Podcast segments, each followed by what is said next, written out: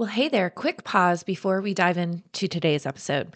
I've got something special for you. If you're in the AEC industry and your online marketing feels a bit hit or miss, it's time for a change. How about transforming your sporadic efforts into a consistent strategy that actually attracts the right clients? I'm Lindsay Diven, and I'm thrilled to bring back my immensely popular masterclass Three Effective Strategies to Boost Your AEC Firm's Online Presence. This isn't just another tutorial, it's a clear, simple path to making your firm's expertise the talk of the town without extra overwhelm. And did I mention it's free to register? Just head over to marketerstakeflight.com forward slash boost, B O O S T, and save your seat for the next viewing. Stop missing out and start mastering your online presence. Again, that's marketerstakeflight.com forward slash boost, and I'll see you there.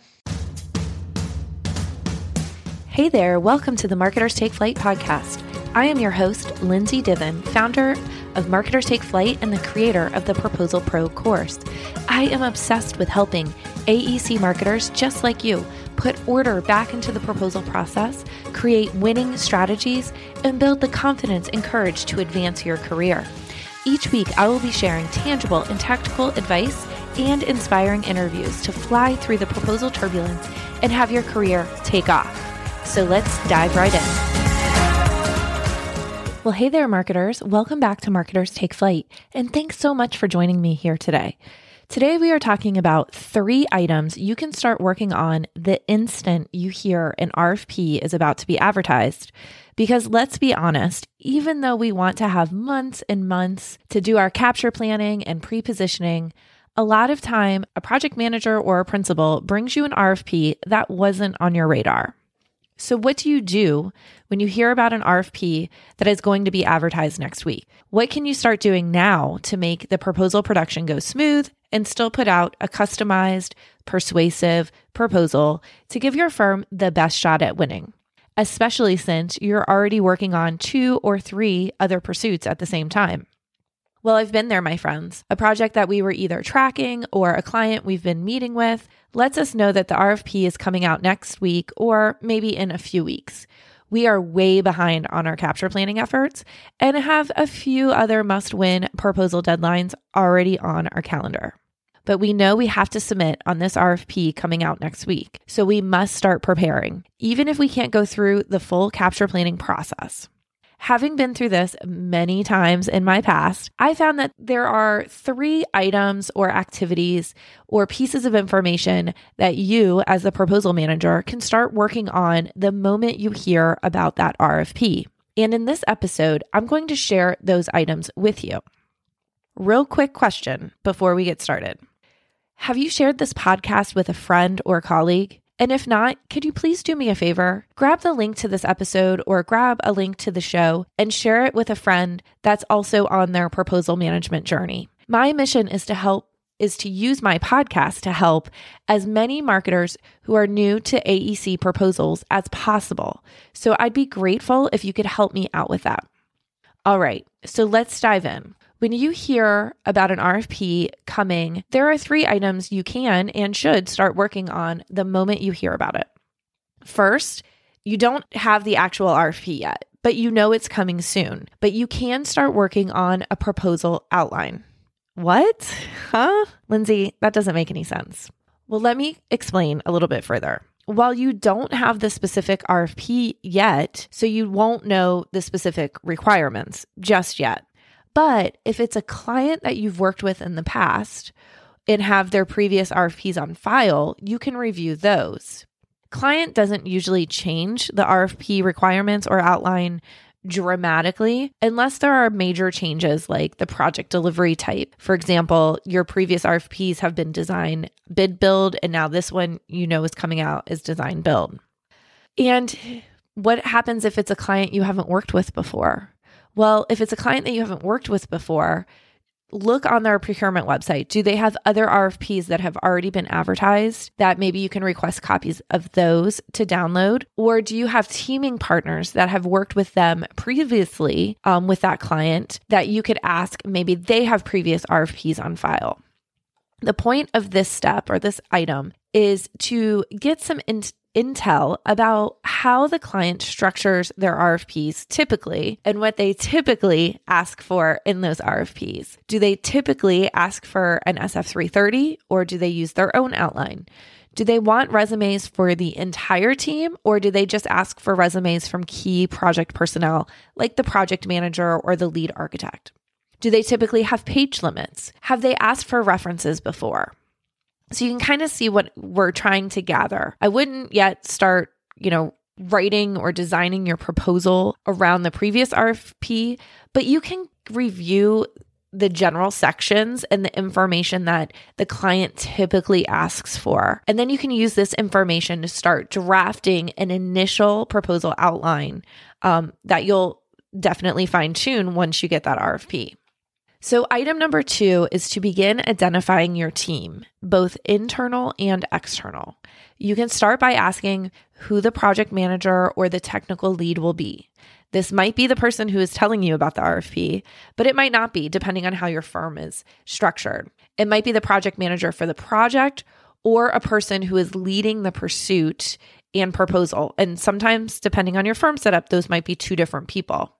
Either way, you'll want to start asking who this person is, who this person will be, and who you should start working with when the RFP comes out. So that's one part of your team. You want to start working with that person to start identifying the rest of your internal team. Sometimes this just starts out by listing out what type of expertise or specialist you need. Other times, you can actually start adding names to those roles. This will help you begin to start drafting an organization chart or a teaming matrix that then can start being preliminary preliminarily approved. And if you can get that far, I would start saying gathering and or reviewing their resumes for, you know, a couple of reasons. A, to make sure that you have a resume on file for them.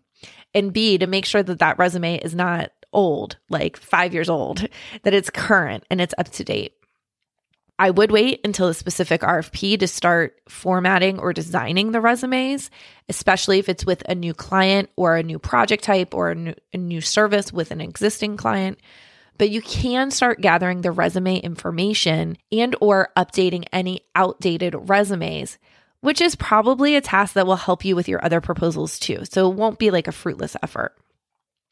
Then, while you're building your internal team, you should also be identifying what outside expertise you will need and even identifying possible subconsultants by name. If you know the client's typical DBE or MBE requirements, you should also start identifying those firms. I would highly suggest start reaching out to those firms to gauge you, their interest for your team because your competitors are already doing this. So you don't want them to lock up any key teaming partners exclusively. Then once you have your team and your subconsultants, you know, listed out and that list start going, you can then turn to item number 3, the project scope. While you may or may not know the specific scope, I'm hoping that your project manager or pursuit lead knows what type of project the RFP will have in it and can make some educated assumptions about what type of projects that are in your firm's profile that you can use to demonstrate your expertise, your previous project experience, etc. And if they don't, that might be a red flag for no go, but let's assume that they do they kind of have a, a, broad understanding of what the project scope is going to be about. Like, is it a new build elementary school? Is it a renovation of an elementary school, et cetera, et cetera? This information can help you identify not only your internal team, which we already talked about, and start building their resumes. It can also start help you building out your project experience section. Talking about your previous projects also gives you a chance to check to see what you already have on file for those projects that you may use um, in the upcoming proposal, and also identify if you're missing any information, such as descriptions, the teaming partners, the dates, references, etc. This gives you a little bit more time to start collecting and updating that information. And again, it wouldn't be a fruitless effort anyways because you'll probably use these projects in another proposal.